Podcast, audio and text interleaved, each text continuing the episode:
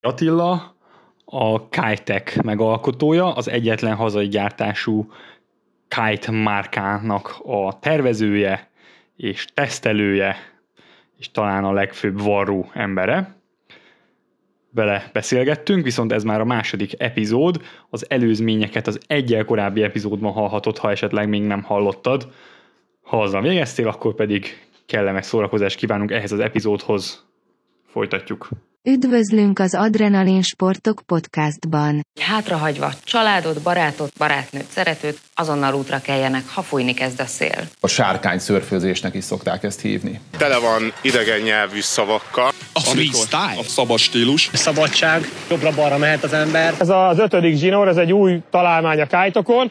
Vagy a vízbe, és nem kapod meg az információt, lemaradsz a futamról. Szeretnék egy kájtot kapni karácsonyra. Hát megfűztem apát, hogy vegyünk egyet. Sóston szoktunk lenni, déli part Európában egyedülálló hely. Balaton fűzfő a hazai szörfösök édenkertje. A szél, hogyha fúj, akkor menni kell. Tehát ezt, akkor mindent át kell szervezni.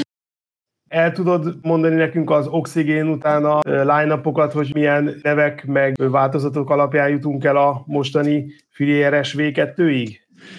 Hát ezt leírtam valahová, mert hogy készül most a, a V2 miatt ugye az új weboldalunk, és ott akarunk csinálni egy ilyen kis történeti eh, áttekintést is.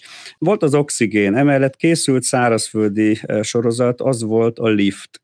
Ebből volt pár méret, aztán eh, az oxigénből lett egy oxigén 2, aztán azt követték a Wake Style nevezetű VS nevű ernyők, ebből is volt kettő vagy három kivitel, aztán jött a Jump, Jumpból volt egy és kettő, aztán lett Fly egy, kettő, három és négy, és azt követően jött aztán az FRS, amiből ugye most lesz uh, már az első három fontos méret, a 9, 12, 15 mondjuk elkészült, már az első darabokat tényleg a partnerek meg a többiek nyúzzák, hogy mit kell még vele csinálni. Nagyjából ez volt a sorozat. Készült még mellette egy rakás prototípus, amiből nem lett semmi, készítettünk több darab részernyőt, ami palettán van a mai napig, hogy legyen nekünk olyanunk, de elvitte az időt, ugye a többi egyéb méret, meg az, ami akkoriban kérdésesebb termék volt.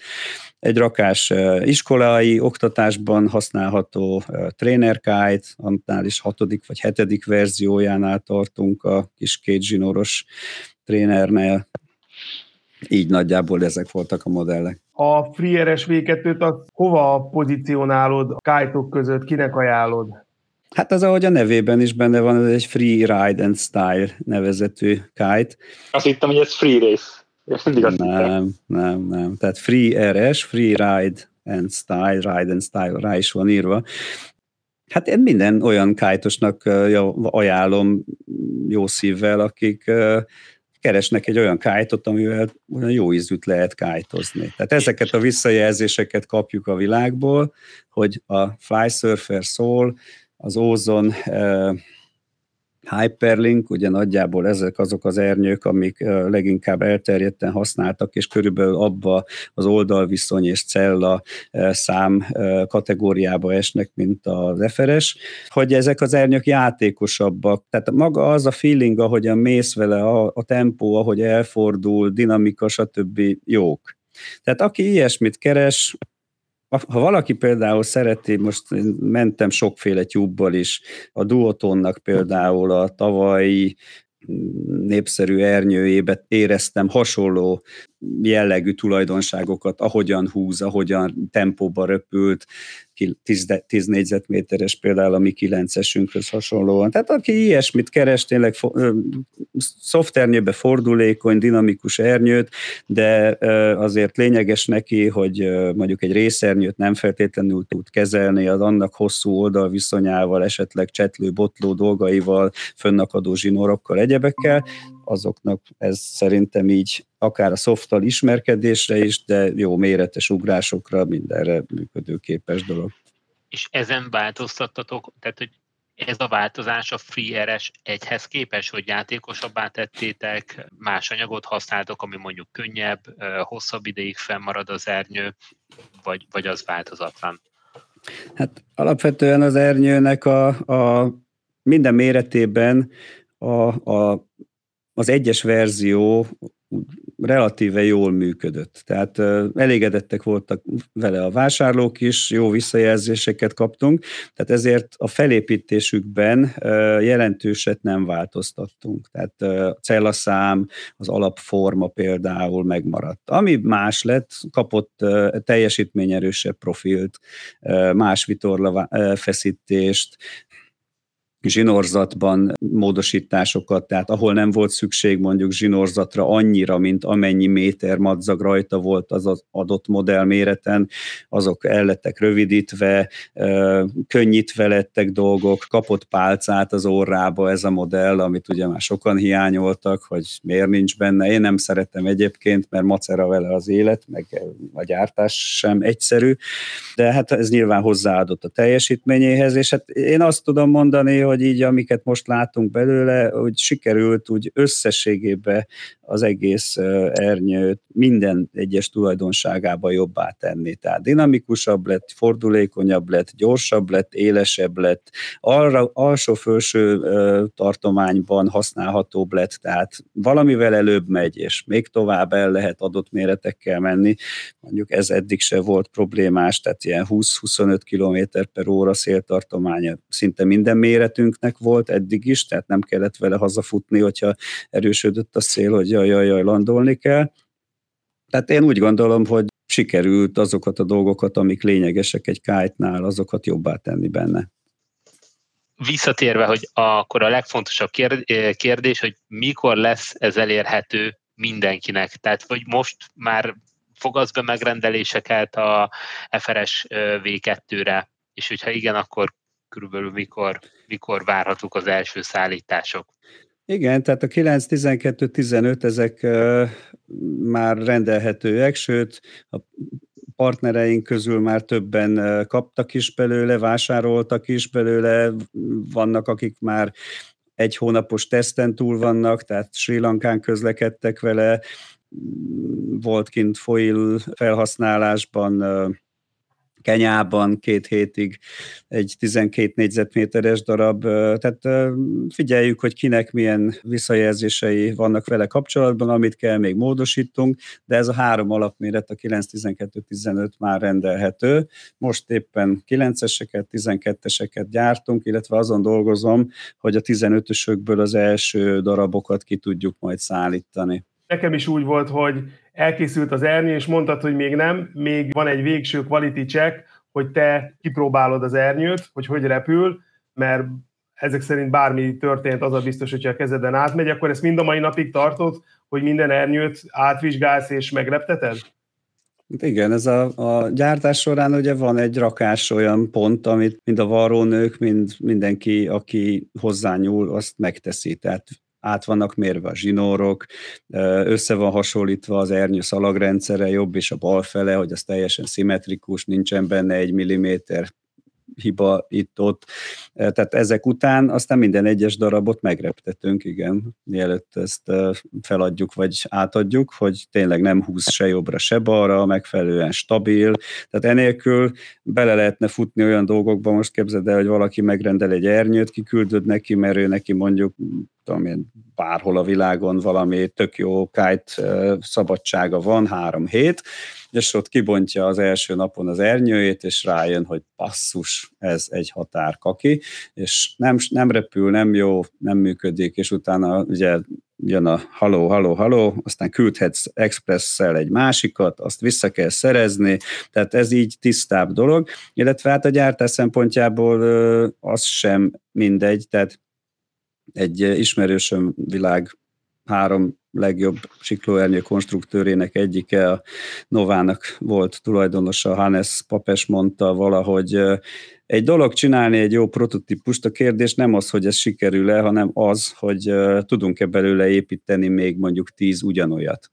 Tehát ez, ez a nagy nehézség, hogy a, teszt, a tesztfázis, hogyha sokáig tart, akkor ott olyan deformációk és egyebek érhetnek kájtot, sok napfény, vizesedés, ugye beesett a kájt a vízbe, megszáradt a forró napon, a forró homokon, egyebek, hogy ha túl hosszú egy ilyen folyamat, akkor abszolút nem biztos, hogy a rajta lévő zsinórzat mondjuk az megállja a helyét, hogyha egy friss új zsinórzatból van levágva. És egy egy új ernyőre rátéve. Tehát emiatt... az az álma, hogy olyan kártya legyen, ami idővel egyre jobb lesz. Igen.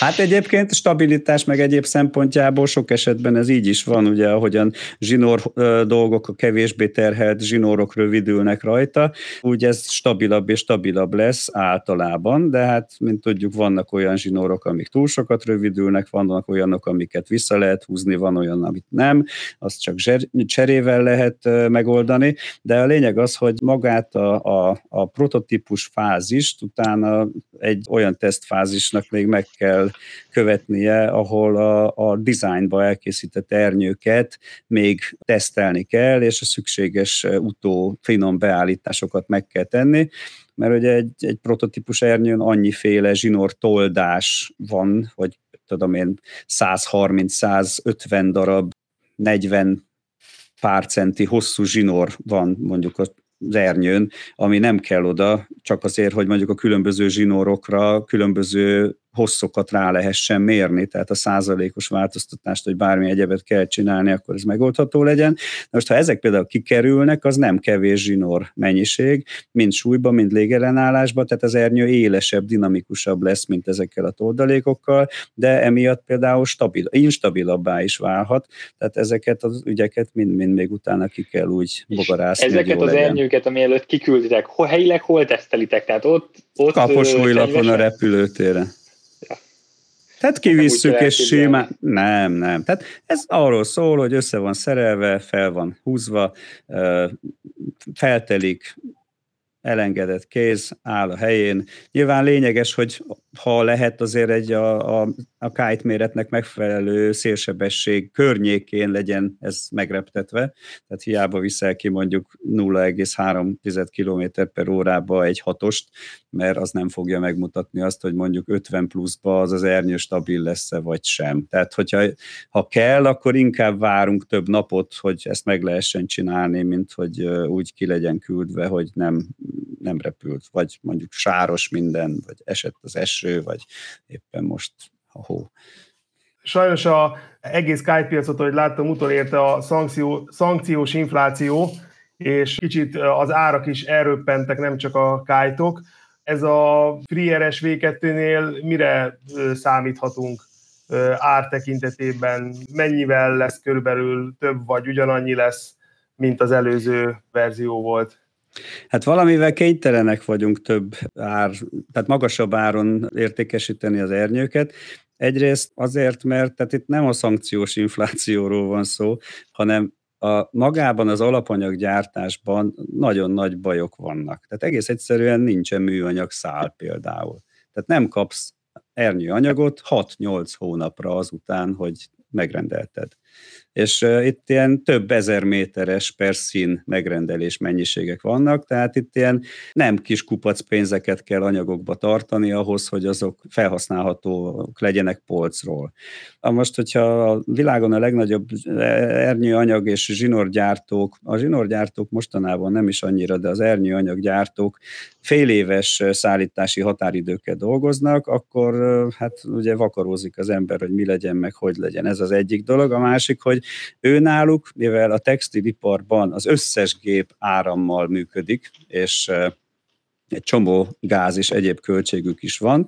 Olyan szinten emelték az árakat, hogy például alapanyag méterünk száz százalékkal többe kerül, mint amennyi volt korábban. Tehát ezzel, ezt nem tudjuk lenyelni. A másik ugye, hogy kormányunk azért a minibálbér, meg egyéb dolgokat is folyamatosan emel, ügyködik. Azok a munkahelyi történések, fűtés, villanyköltségek, egyebek, amik hát mindenkit érintenek, azok nyilván nálunk is jelentkeznek. Tehát ezekkel nem tudunk mit csinálni. Na most én az elmúlt néhány szezonban azért itthonra mindig igyekeztem valami olyan árban gondolkodni, és olyan olyan árat adni, ami hát sok esetben már már vicces volt. Tehát amikor azt megkérdezi valaki tőlem, hogy és akkor a bár az mibe kerül még? Nem mondom, ebben benne van a bár is. Ja, ú, az kurva jó. Hát azért ezt így lehet hallani ezekből, hogy akkor ez a, ez a termék azért eléggé áron alul van a piacon. És megmondom őszintén, hogy azért ebben az elmúlt 10x évben én nagyon sok pénzt dobáltam ki az ablakon. Tehát egész egyszerűen azzal, hogy ezeket az ernyőket olyan áron értékesítettük mondjuk itthon, ami után most persze fölhördülnek többen, hogy hú, hát ekkora infláció azért nem volt. Hát nem, ez az ernyő eddig volt túl olcsó, most nyilván figyelembe fogjuk venni továbbra is azt, hogy Magyarországon mibe kerülnek ernyők, és azért tudja megvásárolni, aki szeretné, de hát olyan áron nem fogunk tudni már ernyőt adni, mint amilyet mondjuk két éve, vagy tudom én, tavalyi szezon elején tudtunk produkálni. De akkor elmondható azt, hogy a piacon a kájtekernyő akkor továbbra is az árérték arányban a kedvező besorolásban lesz. Igen, igen, és most már, most már tudsz, tudsz mondani, Ati, így hozzávetőlegesen range hogy nagyjából hol lesz egy 9-es vagy egy 12-es, vagy ezek, ezeket még nem tudod is? Hát ezeket az itthoni, tehát az itthoni árakat, mert minden egyebet át kell számolni. Ugye most már látjuk azokat, hogy egyes ernyőkhöz zsinórzatba, anyagmennyiségbe, munkaidőbe, cérnába, egyebekbe, mi mibe kerül nekünk és hát ezeket végig kell úgy totózni, hogy azért ebből kijöjjön még az itthoni értékesítésekből is mindaz, ami kell. Hát ugye ezt nehéz úgy csinálni, hogy van egy nemzetközi árunk, illetve vannak forgalmazóink, és itthon Magyarországon nem írhatok ki egy olyan árat mondjuk, hogy na gyerekek, akkor ez egy, itt a magyar oldalra kattintva ez ennyibe kerül, mert helyből... De itt a hallgatóknak mondhatunk egy ilyen árat. Nem itt fogok mondani én most semmilyen árat. Ezeket, ha átszámoltam, és meg lesznek, akkor, hogyha valakit érdekel, akkor nagyon szívesen, és akár akkor elmondom nektek is, de nem tartok még benne itt. Tehát ezeket most nemzetközi irányba értékesítettük többnyire, amiket eddig eladtunk, illetve egy pár embernek itthon, de ez, mivel a tesztelésben, meg egyebekben segítséget kaptunk, ezért nem ugyanaz a szituáció, mint mondjuk egy teljesen kívülálló vásárló esetében. Oké, és akkor már viszont a Balatonon nyáron már láthatjuk ezeket az ernyőket, nem csak hát, a tesztelők kezébe, hanem, hanem az első vásárló kezében is. Hát ez majd kiderül, igen, hogy mennyien döntenek a mi termékünk mellett. Reméljük, igen, hogy minél többen. Bár hát én úgy látom, meg hallom, hogy azért sokan elégedettek a, a meglévő FRS 1-es verziójú ernyőikkel is. Ugye egy szofternő azért sokkal hosszabb élettartamú dolog, mint egy tube, tehát nem fog azért olyan tempóba szétnyúlni, meg széthullani, kilobogni a szélben egyebek. Tehát ezt tudom én 3-5-8 éven keresztül is, hogyha valaki odafigyel rá, simán használni tudja. Kérdés, hogy lecserélik-e majd az új dologra. Hát biztos lesz majd tesztigény, ugye jönnek, küldjünk próbálni szívesen, tehát erre van lehetőség. Hogyha ezek már úgy készen vannak, hogy piacra kerültek abszolút, és hát remélem igen, hogy minél több embernek a feje fölött lesz majd ilyen ernyő, és örömmel használja.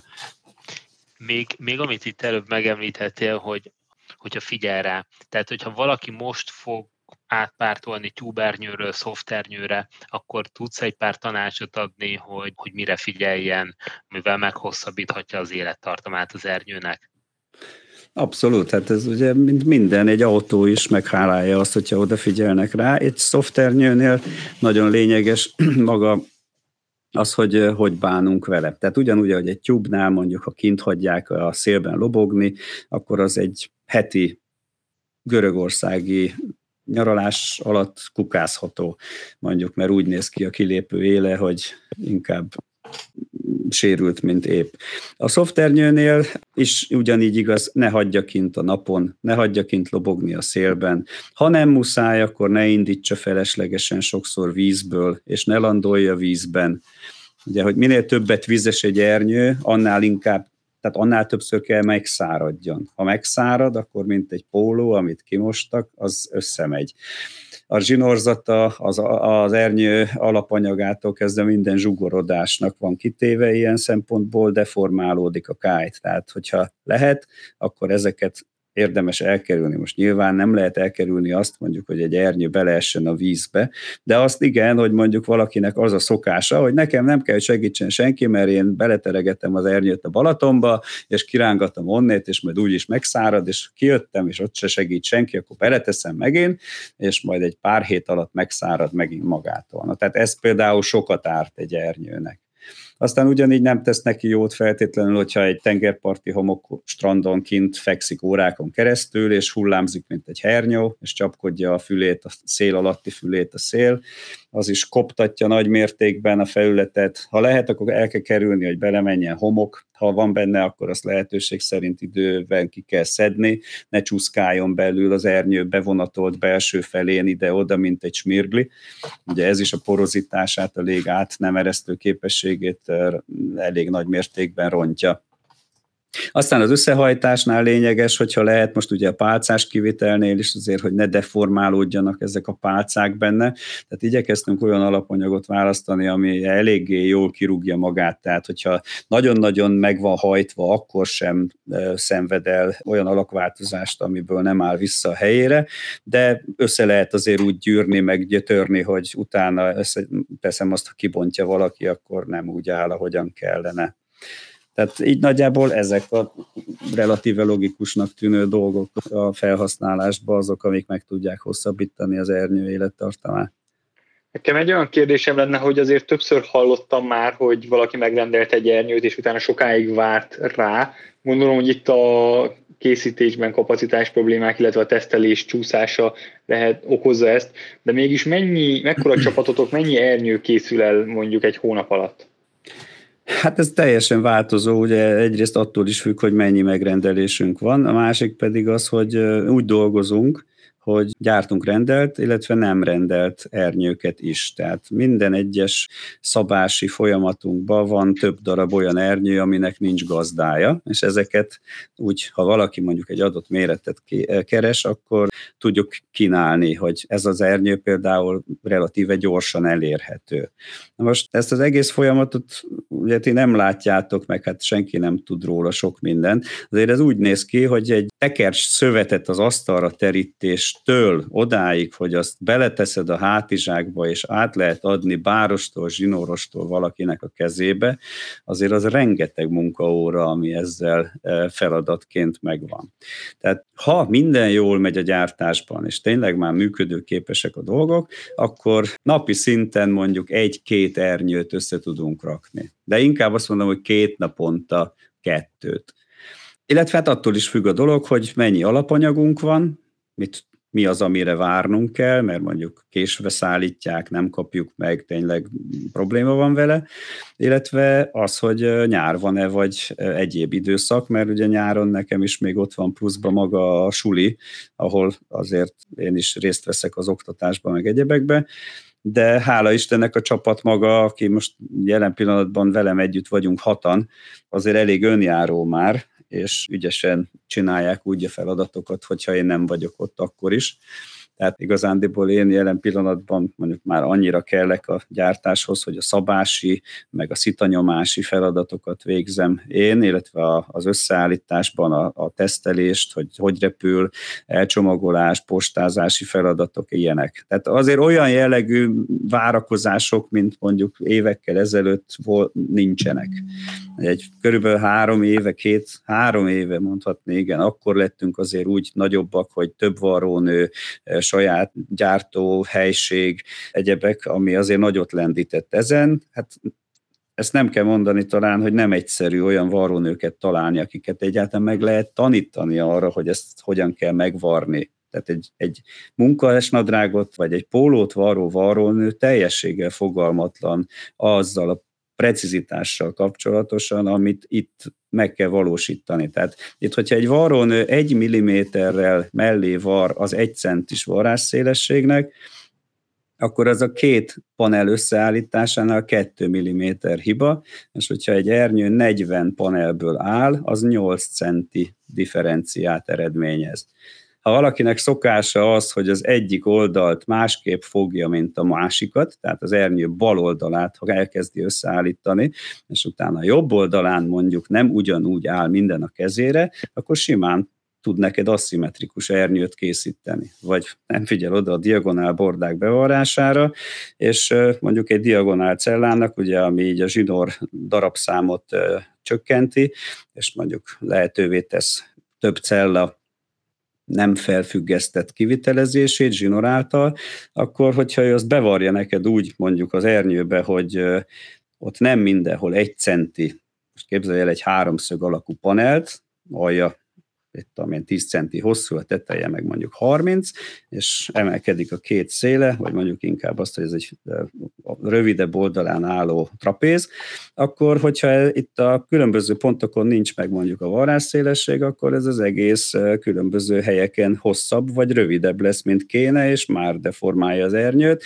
és te állsz kint a mezőn, mint bálám szamara, és próbálod megfejteni, hogy uram, atyám, ez most miért nem repül úgy, mint a többi és Ati, ezért is lehet az, hogy nyilván törekedni kell arra, hogy pontosan gyártsatok, és tudom, hogy törekedtek is erre, de ezért van az, hogy a végén te a, a mezőn ott még behangolod, hogy például itt említettél egy 8 centis differenciát, ez egy nagyon extrém eset lehet, hanem nyilván, de azért valamennyi kicsi biztos, hogy van az ideális Golden Sample-től, egy eltérés. És ezt te még a végén még betrimmeled a mezőn? Nem, vagy, nem vagy ott már nem, nem, ez vagy jó, vagy nem jó. Tehát uh, ott olyat nem csinálunk, hogy most jó, jó, ez nem, nem repül egészen úgy, mint ahogy kéne, de azért megigazítjuk.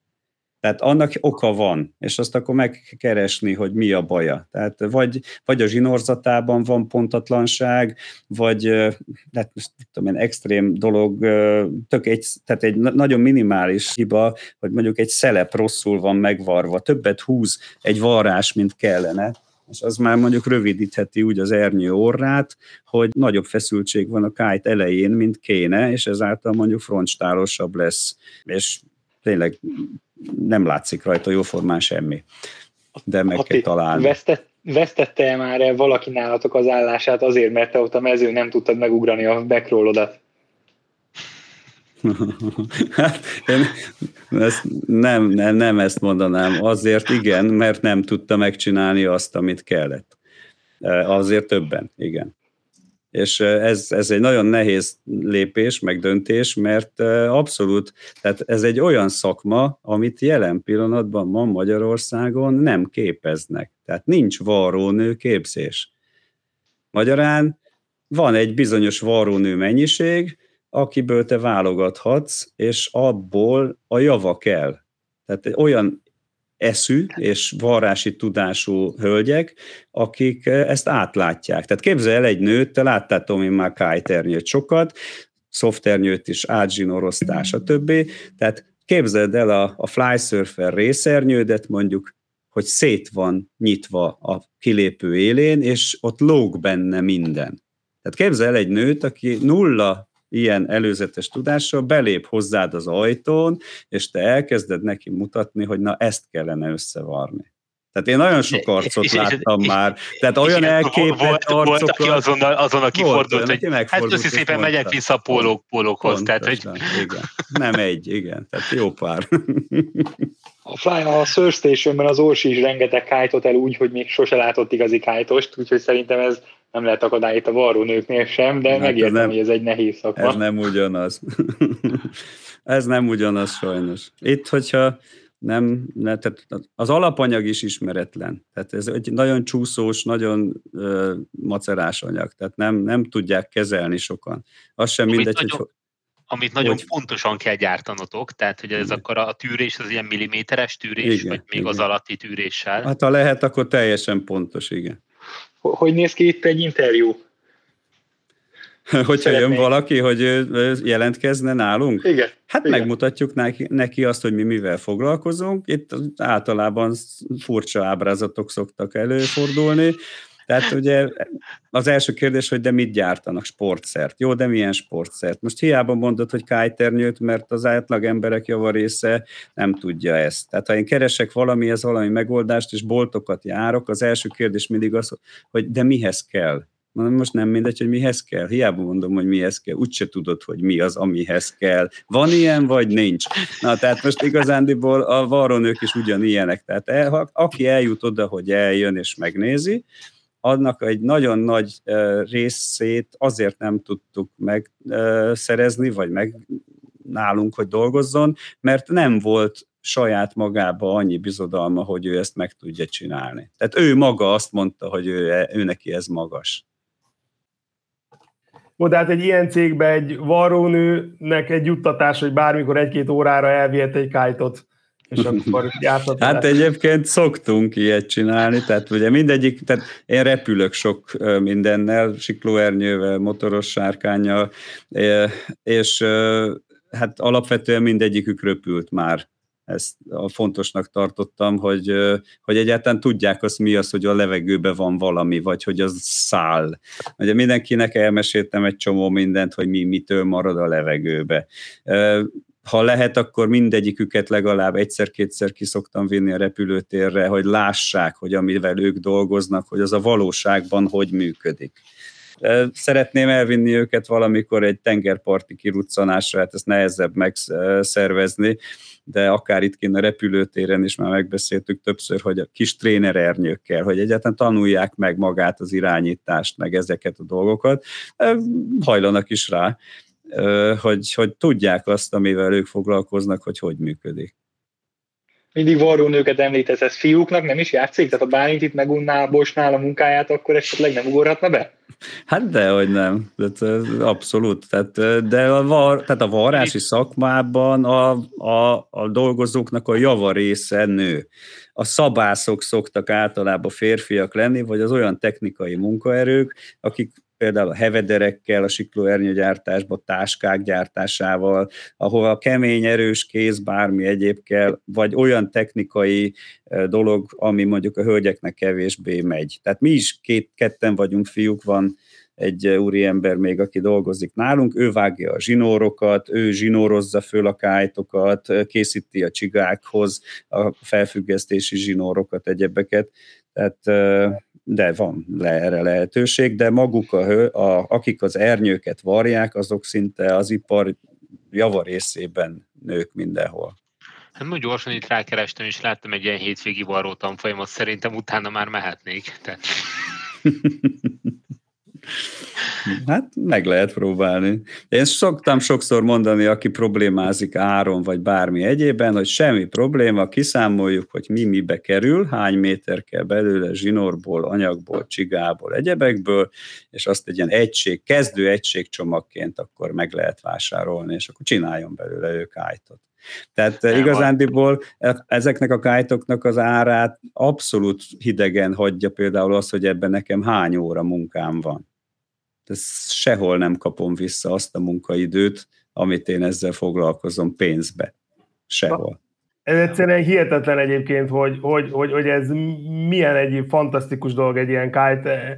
Nem, nem is gondolná az ember. Megveszi a polcon, én is kibontottam de nem gondolunk benne, hogy ebben mennyi odafigyelés van. Minden egyes cellájánál oda kellett figyelni különben mehet a levesbe az egész. Ez fantasztikus, hogy... Meg az, hogy nekem az volt a lenyűgöző az egészben, ahogy mesélted, hogy, hogy ti mennyire manufakturálisan uh, csináljátok, és ugye az én fejemben csak nagy nagy, hosszú gyártósorok vannak. De ott is ugyanígy manufakturálisan készül minden, csak több ember készíti. Hát ez nem, a vágás, így... a vágást én ilyen gyártósoriképet ilyen lézervágókkal láttam. Igen. Hát az egy, az, az egy nagy segítség. Nem, azt, azt láttam, az, hogy a nők varják össze. Tehát a lézervágás az egy nagy segítség lehet, vannak uh, problémák azzal is, uh, de igen, tehát az egy jó dolog. Azt szeretném én is, hogyha elérnénk a közeli jövőbe valamikor, hogy ezt, ezt meg tudjuk oldani, de nem problémás, a, vá- tehát a maga a szabás az működőképes dolog így is, ahogyan mi végezzük az előállítás pedig az mindenhol ugyanígy megy. Jó. Tehát akárhova elmész, épp ma voltam Horvátországban egy tudom én, 50 fős varodába, ahol siklóernyőket készítenek alapvetően, ott ugyanezeket a dolgokat csinálták hölgyek és urak, mint amit mi is csinálunk, csak többen. Tehát több darab volt egyszerre kézbe. Ezt nem lehet se robotizálni nagyon, tehát ez tényleg egy olyan valami, ami talán megmarad így ilyen kétkezi sztorinak, és nem rugdalják ki belőle az embereket, hogy nincs rá szükség, mert jó, lehet, hogy lehet mondjuk zsinórmérő robotot készíteni, de mondjuk egy tényleg ilyen komplikált varási feladatokra manuálisan megfogni, oda tenni, vezetni, legyen az egy az anyag sima, stb. Tehát ezekre én szerintem még a hátraszaltott ugró tesztrobot, amit szoktunk látni a Igen. YouTube videókon, még azért sokáig nem lesz képes. És mondjuk Oké, okay, és ez a, ez a szoftvilág, és a, a tyúkvilágot is ugyanígy manuálisan gyártják? Igen, abszolút. Igen. Tehát igazándiból ez úgy néz ki, hogy van egy krapek, vagy kettő, aki ül a számítógépnél és tervez. Aztán, hogyha jó a történet, akkor ezek az emberek kájtoznak is. Van egy pár nagy gyártó, például a Duoton nem véletlenül csinál olyan ernyőket mostanában, amilyeneket, mert hát tényleg az a Pali is kájtos, aki ezt tervezi, meg hát itt nagyon jó emberekkel tesztel, tehát tényleg akik világviszonylatban nagyon klassz eredményekkel, meg kájtudással rendelkeznek, és a Tube-nál is ugyanez megy, igen, tehát megvan a panel, terv, ki kell szabni, és utána annyi a különbség, hogy azokat össze kell még pluszba ragasztani. Tehát két oldalas ragasztóval minden panel rögzítve van, és utána az összeragasztott verzió kerül aztán a varrónők kezébe, és azt utána varják. Ugye készülnek a szeleppel, a, a tyúbok, aztán azokat összefűzik, és utána egy 24 órára föl van minden fújva, nyomás ellenőrzés, hogy tartja a nyomást, és hogyha minden oké, okay, meg le van mérve A-ból B-ig minden, és nem aszimmetrikus, akkor megy a zsákba, aztán de hát állítólag egyébként ezek a világon van két-három ilyen nagy manufaktúra, és szinte azt készíti az összesnek, Sri Lankán, mit tudom én, Tájföldön, vagy Vietnámban, vagy, tehát hogy van pár hely, és akkor állítólag szinte az összes ott készül. Igen, igen, tehát uh, Sri Lankán van egy nagyon nagy uh, gyártó kapacitású csapat, akik rengeteg nagy gyártónak a siklóernyőit is gyártják. Ott készülnek például a kórernyők is e, ugyanebben a, a gyártó központban. Igen, tehát ezt nyilván a gépi, meg a, a tudási háttér szempontjából célszerű így megcsinálni hogy ugye van rá lehetőség akkor, hogy van, mit tudom én, hány betanított ember, aki tudja mi a dolga, megfelelő varodai háttér, meg egyebek szabáshoz, ami kell. Ez így jó. De ami viszont nehézkesebb az az, hogy ezek olyan szinten több ezer darab számgyártásra specializálódott helyek, hogy ezt nem lehet egyszerűen felérni. Tehát most képzeld el, hogy jön nagy Béla, és azt mondja, hogy ő kájtokat szeretne gyártani. És akkor hekkel valamilyen kájtot, ami tényleg jól működik, stb. És azt mondja, hogy szerintem én ebből el fogok adni mondjuk 500 darabot. És akkor mondják, hogy a, a, tehát 2005, 3005, 5000 darab a minimum. Uh-huh. Jó, elkezdik gyártani. És akkor egyszer Béla azt mondja, hogy baszki, megkaptuk az első kiszállítást, de ebbe ez is ez nem jó de addigra még, itt tudom én, 704 le lett gyártva abba az egy hétben, míg ez kiderült. Tehát ott nagyon-nagyon észnél kell lenni, hogy ezeken a dolgokon ne csusszon el semmi, és ugye nem mellesleg, ami le van gyártva, az onnantól kezdve el kell, hogy legyen adva és ugye emiatt van aztán nagyon sok helyen nagy-nagy sale, meg minden egyéb, mert olyan anyag, vagy olyan raktárkészletek maradnak emberek birtokába, amit kénytelen, kelletlen legalább anyagárba valahova el kell sütni, mert különben főkopik az álla. Na most nekünk ez, hogy nekünk van saját gyártási kapacitásunk, meg egyebek, nyilván sok mindenben nem tudjuk felérni mondjuk azt, amit a sri lankai gigaüzem csinál, de azt a szükséges és megfelelő jó minőséget, ami kell, azt igen, de nekünk van lehetőség arra, hogy szabunk mondjuk hármat, vagy csinálunk nyolcat egyszerre. És hogyha kell, akkor még szabunk majd ötöt. Tehát nincs ilyen korlát, hogy mi legyen, hogyan legyen. Tehát rugalmasan tudunk vele dolgozni. Ez szerintem jó, és nem is nagyon van olyan gyártó még az egész világon, akinek saját gyártása van, mint amit mi csinálunk. Tehát Flysurfer is Kínába gyártat, Ózonnak Vietnámba gyártják az ernyőit és a sikló ernyőit, meg minden egyebet. Tehát az, ami itt van, hogy Európa közepének mondható, hát Magyarországon van néhány ember, tehát nincs is Európában, ha jól tudom, nagyon máshol ilyen. Tehát egy-két ilyen, egy-két emberes dolog maximum. Duótó most behozta azt a Makedóniába gyártást. Ja. Szoftvernyőre gondoltam én, hogy ezt, amit mi csinálunk, tehát ez nagyon így, tehát Magyarországon abszolút egyedülálló, de így európai viszonylatban se nagyon van párja. Még egy utolsó kérdés feltennék, hogy mondjuk öt év múlva hogyan látod a kájteket, a kájtekernyőt, mi, mit, milyen víziót látsz az elkövetkezendő öt évre? Hát ahogyan 2020-ban nem láttuk azt, hogy Covid lesz, és mit fog itt megkeverni, én úgy gondolom, hogy most elég nehéz bármi olyat mondani, ami tuti. Azt tudom maximum mondani, hogy én mit szeretnék. Hát most ez az egész Wing történet is egy kicsit segberúgta a Kite irányt, ahogy látom, tehát itthon is már egyre többen lógnak a szeren, de nemzetközi vizeken jócskán sokan. Most azért úgy látszik... lesznek? Nem, nem, nem, nem fogunk winget gyártani, én kite fogok gyártani, ameddig ez érdekes az embereknek.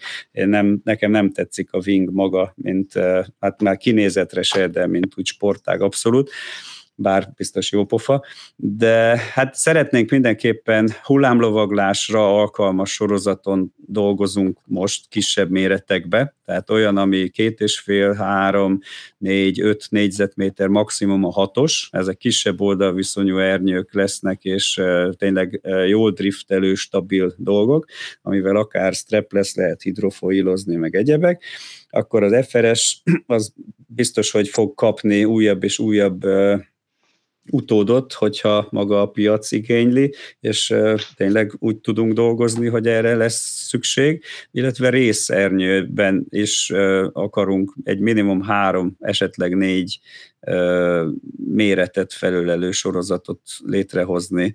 Tehát most az FRS-nek még kell csinálni egy méretét, most lesz a hatos helyett hetes, illetve lehet, hogy lesz 19 vagy 21-es nagy méretű kivitele, nem állunk meg a 15-nél, és akkor utána tudunk foglalkozni ezekkel a többi történéssel a közeli jövőbe. Tehát reményeim szerint lesz egy nagyobb termékpalettánk, ami többféle felhasználási igényt és stílust is ki tud szolgálni.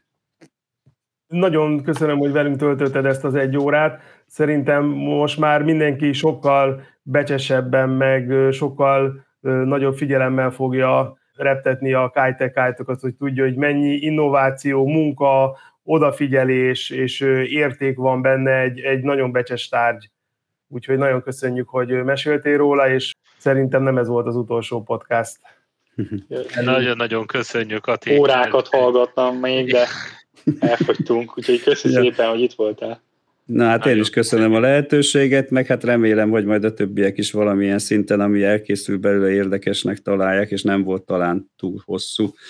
Bár a mai napon, vagy a mai világban sok minden ugye csak egy pár másodperc figyelmet kap.